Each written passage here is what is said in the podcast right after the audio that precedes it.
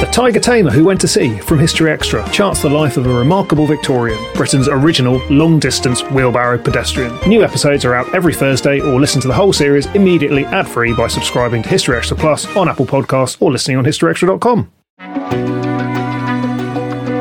Hello, and welcome to Life of the Week, where leading historians delve into the lives of some of history's most intriguing and significant figures. From ancient Egyptian pharaohs and medieval warriors to daring 20th century spies. Rudyard Kipling is beloved by many for children's books like The Jungle Book and Just So stories, and inspirational poems like If. But he was also called the Bard of Empire and known for writing controversial poem The White Man's Burden. For today's Life of the Week episode, Professor Janet Montefiore tells Rebecca Franks more about the writer's life and contested legacy. Welcome to the History Extra podcast. Thanks so much for joining me. In today's episode, as part of our Life of the Week series, we're going to be turning the spotlight on Rudyard Kipling. So let's dive straight in. Can you tell us who Rudyard Kipling was? Rudyard Kipling was a writer in his time, he was world famous and he's still pretty well known. He was awarded the Nobel Prize in 1907. He was the youngest person ever to win it, and I think he's still the youngest person. He was born in 1865 in Bombay, India, where his father was then a teacher at the art college.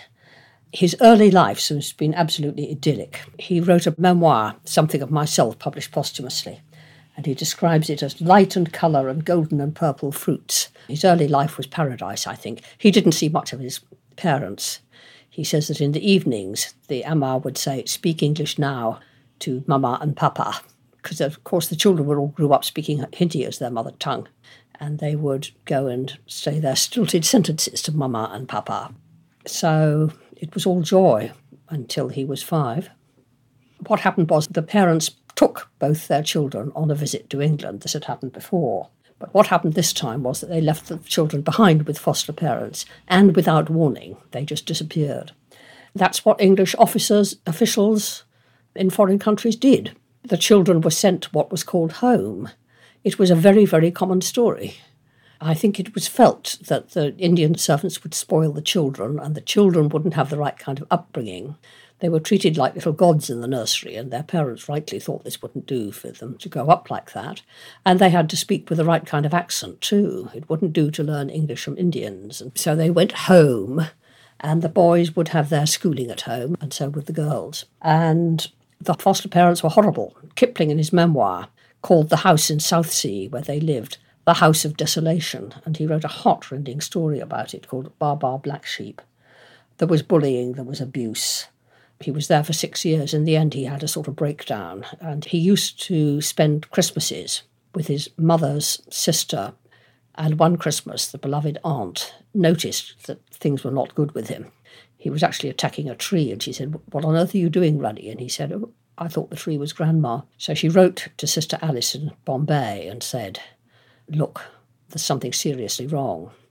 And Alice came home and found both her children, sort of didn't know her, of course, and there's a story that when she came to kiss her son goodnight in bed, he threw up his hand like that because what he expected was that she would hit him. That marked both Rudyard and his sister for life. Neither of them ever fully got over it. I was going to ask, what was the impact in his case? Well, it was sort of complicated. Given this traumatic background, he was very resilient. He was sent to this rather tough school in Devon, which basically prepared officers for the army. And Kipling was never going to be able to do that, be an army officer, because of his short sight. But he enjoyed the school and he made two very good friends there. And he wrote one of his most light-hearted books about his experiences of school. It's called Stalky and Co. And in that, they all appear under their school nicknames. They were really Kipling, Dunsterville, and Beresford. And, you know, he made friendships. I think he was just sort of able to hang on. It was his sister who suffered worse in the long run because when she grew up, she wasn't expected to work, of course, she was expected to marry. And she managed to pick somebody whom she was unhappy with. And she twice collapsed into psychotic breakdowns.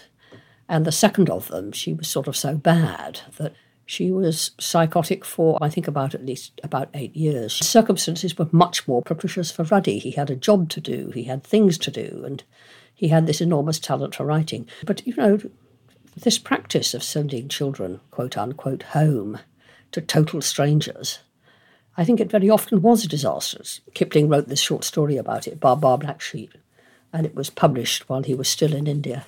I mean, he was devoted to his parents, and you won't find a cross word he says about them in the memoir.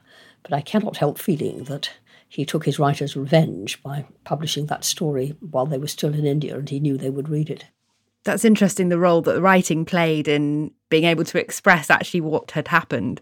I wondered if we could talk a little bit about his writing when he started and if you could maybe briefly trace his journey to becoming a published writer. It seems like it was something he's turned a lot of his life into his writing. Well, he did and he didn't. I mean, Baa Baa Black Sheep is autobiographical, but Kipling very rarely wrote directly of his own experiences. Kipling fell in love with language very early on. Read and read, and that was his escape. And he started writing as a schoolboy, and a great deal of what he wrote was pastiche and parody. He discovered Browning Browning's volume of poetry, Men and Women, was actually thrown at him by a classics master in a rage because Kipling's sort of Latin was so poor. And he read it and he completely fell for it. And it was a huge influence on him because Browning was the great master of the monologue. And Kipling learnt from that, and not only in his poems but his stories. There was a young woman called Flo Garrard, whom he sort of fell for when he was 14, and he wrote love poems to her and he considered himself engaged to her when he went out to India, but she didn't think she was engaged to him. It never came to anything. But he was writing then, and even before he'd sent his poems home, and even before he arrived in India, his mother had, without his permission, collected them and had them published as a book called, embarrassing title, Schoolboy Lyrics. And Kipling was absolutely furious with her. And the first thing he published after that was a book of parodies that he wrote with his sister called Echoes, many of which are very good. You know, Kipling could be tremendously witty. And after that, the first book he published in India was a book of satirical poems about the British in India called Departmental Ditties. And the stories came later. His first stories he wrote were also written for the paper he worked for, the Civil and Military Gazette. They were called turnovers because they were printed on one column and then you turned over the page and they had to be no more than 1,500 words long. And he collected them in 1886 into his first collection, Plain Tales from the Hills. And that got noticed. It even got a review in England, because all, all this was when he was still in India. And then he went on writing these stories. They got better and better. And they were published in booklet form by the Railway Library. They're now collector's items. It's about six stories to a booklet. Those include the soldier stories and The Man Who Would Be King. That was one of those booklets. So even before he arrived in London in 1890, when he was 25, he had a lot of work under his belt already. This episode is brought to you by Indeed. We're driven by the search for better, but when it comes to hiring, the best way to search for a candidate isn't to search at all. Don't search, match with Indeed. Use Indeed for scheduling, screening, and messaging so you can connect with candidates faster.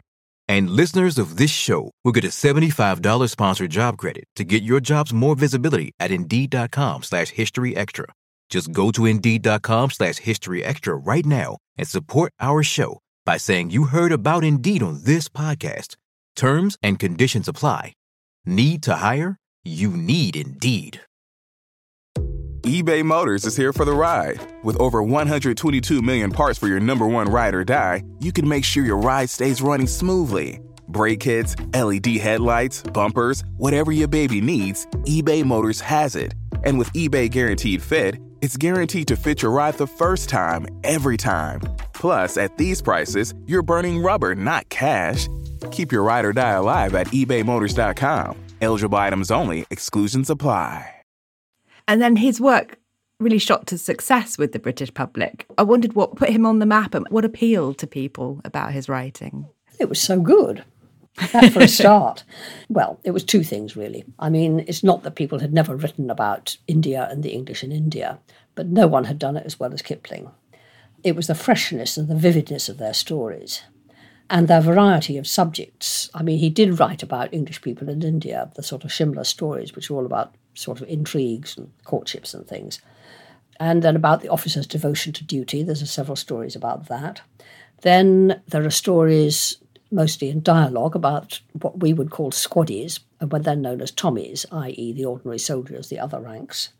And also, he was interested in the Indians themselves and at least in one of these little booklets in black and white, there are four or five stories that are written entirely in the voice of somebody speaking the vernacular. And Kipling invented a kind of English as an equivalent for what he called the Indian vernacular.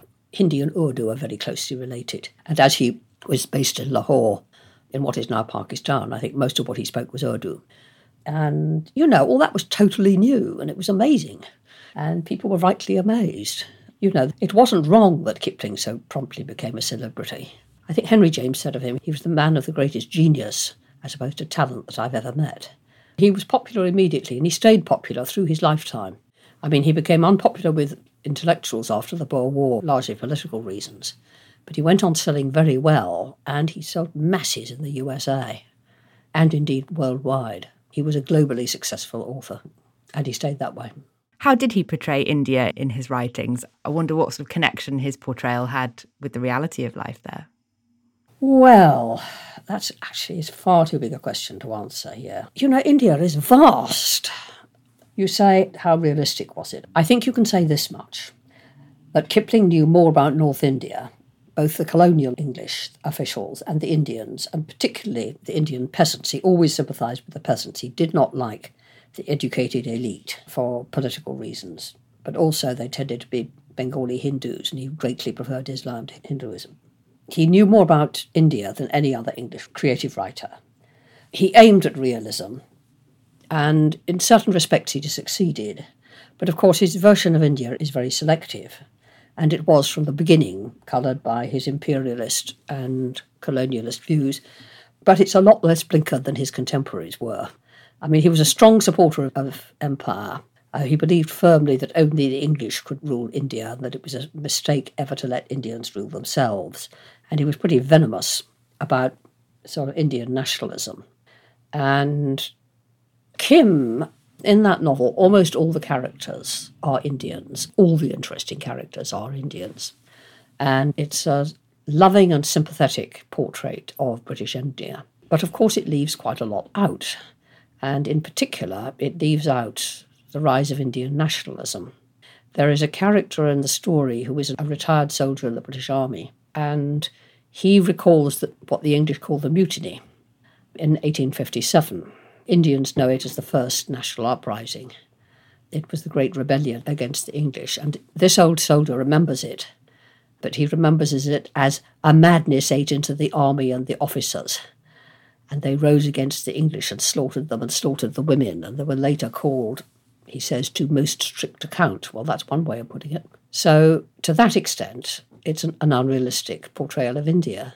But then the lives of the ordinary people, the farmers and the shopkeepers, and it is rendered with sort of warmth and sympathy and glamour. I mean, a lot of Indians really like Kim because of the sympathetic portrayal it gives of ordinary Indians. Nirad Chaudhuri, uh, if you've heard of him, famous intellectual, he wrote an article called The Finest Novel About India in English. And Chaudhuri actually preferred Kim to Forster's Passage to India. Indian intellectuals and academics might not feel the same way, but Chaudhuri did. That leads us into perhaps discussing a little more his views on empire and imperialism. There was a piece in the New Yorker which said Kipling has been variously labelled a colonialist, a jingoist, a racist, an anti Semite, a misogynist, a right wing imperialist warmonger. And though some scholars have argued that his views were more complicated than he is given credit for, to some degree, he really was all those things. How fair, in your opinion, is that assessment? The answer is sort of sort of. I don't agree to all that list. He was an imperialist, there's no doubt about that. He was called the bard of empire. He was a racist. Well, with India and Indians, he admired them and sympathized with them. Although, you know, with the caveat that only the English could rule. And on Indians and Irish and Jews, he was very ambivalent. He wrote sympathetically about them all. I mean, in the Puck story, The Treasure of the Law, one of the characters is a Jew, Cadmiel, who is completely the hero of the story. Though he became much more hostile to Jews after the Great War because he loathed Germans and he identified Jews with Germans. Where I think he's unredeemably racist is when he writes or thinks about Africans. Misogynist, I don't accept. A misogynist is somebody who hates women. Kipling did not. He wrote very sympathetically about women. He also admired several women writers and wrote fan letters to them. But here's the thing you can have imaginative sympathy with peoples like Jews and Irish and English and women, and Kipling did, but that doesn't mean that you support their rights. And in fact, Kipling turns sour on all these groups when they start demanding their rights. So, you know, his Irish soldier, Terence Mulvaney, is one of his most sympathetic characters, but he hated Irish nationalism with a passion. He fell out with Lord Beaverbrook later after the Irish War of Independence and the establishment of the Free State, which Beaverbrook went along with as a fait accompli. And Beaverbrook was a good friend of Kipling's. Kipling simply broke with him about that. And a warmonger was the other one. I suppose there were wars that he sort of cheered on. If you're thinking of the First World War, he was a strong supporter of it, and he thought Britain had to fight. And he thought that countries had to defend themselves and there had to be armies. He admired soldiers and he admired martial heroism and so on. He thought the Northwest frontier had to be defended and all that. But there are plenty of decent conservatives who believes that. So I would make some qualifications about that. I mean, some of Kipling's opinions I don't defend, and I hate them.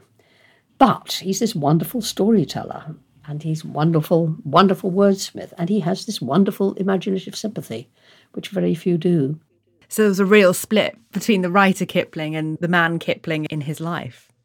Well, there was and there wasn't. He was also a lovely friend to his friends and a family man. I mean, the letters that he writes to his family are sort of full of warmth and joking and sympathy. But, I mean, Kipling wrote a poem, it's in Kim, about the two sided man. Much I owe to the soil that grew, more to the life that fed, but most to Allah who gave me two separate sides to my head. I would go without shirts or shoes, friends, tobacco or bread, sooner than for an instant lose either side of my head. So you could say he anticipated intuitively the left brain and the right brain. He had a name for his own writing genius, you know. He writes about it in Something of Myself. He called it My demon, which he's spelt D A E M O N. And it doesn't mean a devil, it means like Socrates, you may remember, had a daimon, a spirit who spoke to him. And when he was writing his best work, it was almost as if the daimon dictated it. He said, When the daimon's with you, you can't go wrong. You know, it's, it's almost as if something was speaking through you. But that only applied to the very best work. You had to have talent, you had to have craft, you had to really work at it. And his work for children, the Just So stories, the Jungle Book, for instance, really has endured. I mean, I'm interested in what gifts made him a good storyteller for children and also why that sort of escaped in a way being sunk by his political views that some of them, you know, seen as very unacceptable now. The Just So stories are enchanting. I mean, they have never been surpassed, and I don't think they ever will be. His imagination takes over there. And as I say, I think he was really much more into the culture of India than people have realised. And it was a culture of storytelling, and I think some of the, the storytelling he may have learned from Indians. There's a story in one of his early collections in which there is a sort of wise man called Gobind, who is a kind of early precursor of the Lama, and he speaks stories. And in his stories, he was kind of completely off the leash. It is really very paradoxical that Kipling was known for upholding the empire, upholding the law. He believed strongly in the law. He believed in discipline. Quite a lot of poems about that. And yet he wrote these children's books in which, I mean, Kim and Mowgli, in which the hero never has to do a stroke of work and is gloriously free. He is abandoned in the jungle, but he's adopted by wolves and he has friends, Bagheera, Baloo, and the snake Kaa. It's wonderfully exotic, it's wonderfully vivid and fresh, and he just is an enchanter. And you know, the Jungle Books are immensely popular in India now. And when Disney made the second film of the Jungle Books, the one that came out in 2016, do you know it broke all box office records in Mumbai, even for Bollywood? I think quite a lot of Indians don't even know that it's by Kipling. I think that's the ultimate compliment. He was very good at telling stories to children, you know. There are photographs of him on the deck of a ship telling stories and a circle of children around him, obviously enchanted. And he went on being good at that. I mean, this is an interesting thing. His daughter Josephine died when she was six of pneumonia on a disastrous family trip to New York. And, you know, some parents might have withdrawn from their surviving children, but Kipling didn't. He was very close to John and Elsie. And even after John died, he was kind of a father figure to various young men. He had godsons whom he sort of looked after and wrote to at school. And he went on loving children and being delighted to tell stories with them. I think that's incredibly impressive. I suppose it must have been partly his sort of natural sympathy and and partly his gift. Well, he sounds like a complex man. I mean, if you had to kind of describe his character in a few words, how would you sum him up? As somebody who was loving and embittered, somebody who identified with authority and created outlaws, as somebody who was a British patriot, travelled abroad whenever he could, was always happy when he was in France, very much a family man, he clung to those who were close to him. Part of him could be very bitter and furiously angry, although he channeled most of the anger into politics. He wasn't given to personal rows with people. And even when he broke with Beaverbrook, I think it was a question of not answering letters and not visiting. He wasn't somebody who went and bawled people out. We haven't mentioned his marriage, and you mentioned family life was very important to him. Could you just tell us briefly the story of their relationship? Okay. Well, Carrie Kipling was the sister of Wolcott Balestier, who was a young American, a literary American who became Kipling's best friend. And that you know, the two of them were very close. They actually wrote a novel together. They started a novel together about America and India. It's pretty awful, actually. Wolcott was a kind of figure in literary London, quite well known. But he died young of typhoid, and Carrie was with him. And the story goes that Kipling had been enormously successful in London, but it was too much for him and he collapsed into a kind of mental breakdown. And he recovered from it by taking a very long sea voyage, which went all the way down South Africa, New Zealand, and then to India. And the idea was that he would go to Lahore and spend Christmas with his parents. And he got there, I think, about sort of December the 21st or 22nd. And he got a telegram from Carrie saying, Wolcott dying, come back to me. And off he went. He never spent that Christmas with his parents. He never went back to India. And he rushed back and he did marry Carrie.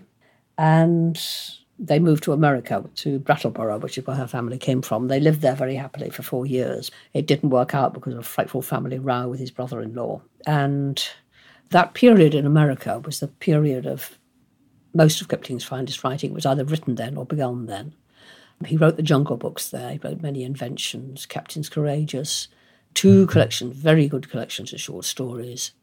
And he didn't write Kim there, but he began writing and thinking about it. It was immensely fertile that period. So they came back to England and they settled. They bought this house, Bateman's in Sussex, which became their permanent home, and Carrie ran it. By that time, they had three children. Josephine, the best beloved, was the oldest. She was born in New England, and so was Elsie, and then came John, the son. You know, Kipling adored his children. There's a book of his letters to them, which Roger Lancelyn Green edited. It's called Oh Beloved Kids, and they're illustrated with charming drawings because, you know, Kipling was actually a gifted artist. So his family life, they were very close. He fiercely guarded his privacy. He couldn't bear people looking into his life. He burned most of the letters that he received and Carrie did too. There was these sort of bonfires of personal papers. But there's six volumes of his published letters, and that's not all, because of course he didn't couldn't burn the letters that he sent. But he did like his prophecies, no doubt about that. If we could turn to the end of his life now, how and when did he die, and what happened to his reputation after his death? He died when he was just turned 70 in 1936. He died of a perforated duodenal ulcer. He had had trouble with his stomach from the moment that John Kipling joined the army in 1915.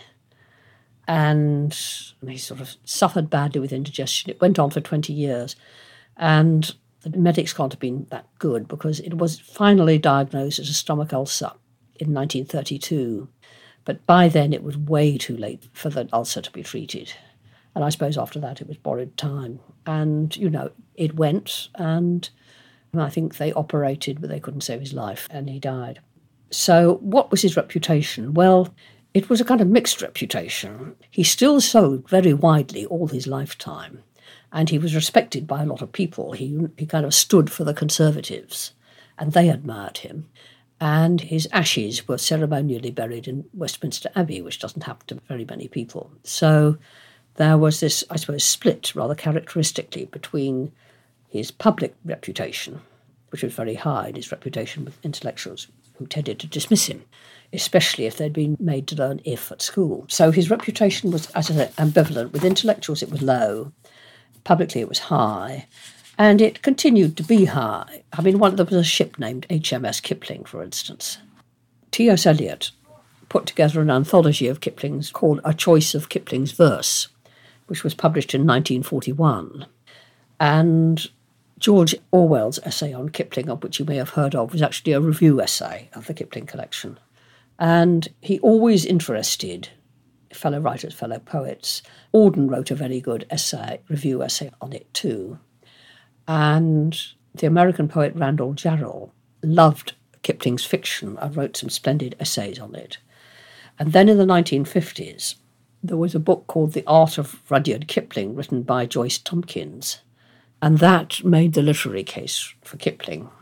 And his reputation grew among critics during the 60s. They tended to concentrate on his fiction. It's very interesting, actually. Up to about 1940, if anybody writes anything about Kipling, it's usually about the poetry after about 1960, it's almost always about the fiction. His reputation is still ambivalent, but there's a lot of literary interest in him, and I can tell you that there is a steady stream of PhD theses, more often than not published, on different aspects of Kipling. If listeners want to be acquainted with the best and worst of Kipling, what would you recommend? Where should they look? I think the best are Kim, the Jungle Books, the Just So stories. I have to say that the best collection of Kipling is the one in the Oxford University Press World's Classics, edited by Daniel Karlin. He's collected the stories and he's collected poems, and that's got the best of Kipling. That's got the best of Kipling's fiction. Because, you know, the children's books are wonderful, but, you know, we've not talked about his short stories for adults, but they're amazing too. And, some of them are so rich and so concentrated, they, other people would have made a novel out of them. The worst, if you want to look for his worst, probably his propaganda poems probably beginning with The White Man's Burden. But the poems he wrote for the First World War are pretty awful, most of them. There's a dreadful poem I called the, the Holy War, which is about John Bunyan, which makes Bunyan's allegories of salvation sort of prophecies of the great war avant la lettre. And I'll give you the first stanza. A tinker out of Bedford, a vagrant oft in quad, a private under Fairfax, a minister of God. Eight blinded generations ere Armageddon came. He knew it and he drew it, and Bunyan was his name. I mean, for God's sake, a vagrant oft in quad. You do see what people meant when they called Kipling vulgar. There's one or two rather reactionary fables that don't come off, like A Walking Delegate, which is all about horses in a field, and one of them is a kind of trade unionist and tries to get the other horses to go on strike and they the other horses know what's what and kick him to death. So I don't much care for that one. But particularly Kipling's public poems. He draws on the music hall for barrack room ballads, but for his public poems, he draws on hymns, they're, and they're kind of solemn, they're sort of pious, they're statements of belief, and the kind of, you know, the pious orthodox side of Kipling. And incidentally, about the white man's burden, I have always thought that its formal model is the hymn Stand Up, Stand Up for Jesus. And I suppose it's saying something similar. Could you actually maybe just tell us a bit more about that poem? So it was written in 1899, and it's often the one that's sort of held up as an example of his attitudes. Well, it is. It's got a very particular history. The people who are being told to take up the white man's burden are Americans. It's addressed to the USA. And the reasoning for that is that in 1897 is when they occupied the Philippines and they were there for 50 years. And Kipling thought that was a jolly good thing. He was all for the white nations occupying what he called savages. And you couldn't, I mean, obviously, given Kipling's politics, you couldn't expect him to sympathise with a democratic revolution. So that poem, any dark skinned race ruled by white men, became automatically savage. So he calls them the new caught sullen peoples, half devil and half child as if they'd just come on out of the jungle. But then, of course, imperialists always do say that sort of thing about the people they conquer. I mean, really, it's the only justification for holding down an empire that you're bringing civilization, even if you aren't. So he wants Americans to take up their imperial responsibilities like the British Empire, because Kipling's idea of the British Empire is noble officials looking after the natives in a fatherly sort of way and looking after their interests. So, I mean, obviously, he idealized it British Empire. That's what the white man's burden is doing. It's sort of encouraging the Americans to become sort of stern and just rulers of the world like us. And it becomes obvious in retrospect, you know, just how much fantasy there is in all this. So in 1996, the poem If was voted the UK's favourite poem in a poll by the BBC. Can we discuss that? well, so If has always been incredibly popular, and I mean, there are good reasons for that. If you actually look at the advice that is being given in If, it's sort of the golden mean, you know.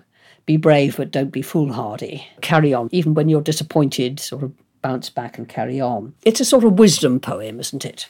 And it is not a poem I've ever cared for, in large part because of the punchline. I think, well, you'll be a man, my son. Right, well, what about me then? But it's a poem, I have to say, that has meant an enormous amount to many people. I once read a piece in the New York Times by a man who was black. He'd had rotten luck in his life and he was in jail and he came across if in it and he said it turned his life round for him. You know, he read this thing, he thought, I can do this, I will do this. And it's meant a great deal to a lot of people. It's also probably the most often parodied of Kipling's poems, as you may know. Are endless parodies of it. There are even some feminist parodies of If. And Kipling himself was wry about it. He writes about it in his memoir. He says, I wrote this poem, which is full of uh, the kind of advice that's very easy to give and very hard to take. And it became tremendously popular. And he says, it did me no good with the young who would say to him, Why did you write that beastly poem that I had to copy out in detention? I think, I mean, to do the poem justice, I say reluctantly, it's on the whole been used for good magic.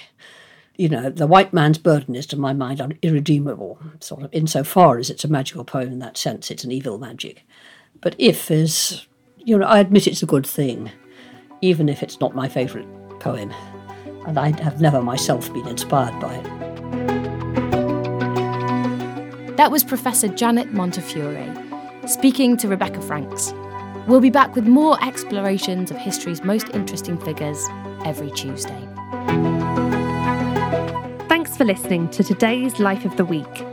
Be sure to join us again next time to learn about another fascinating figure from the past.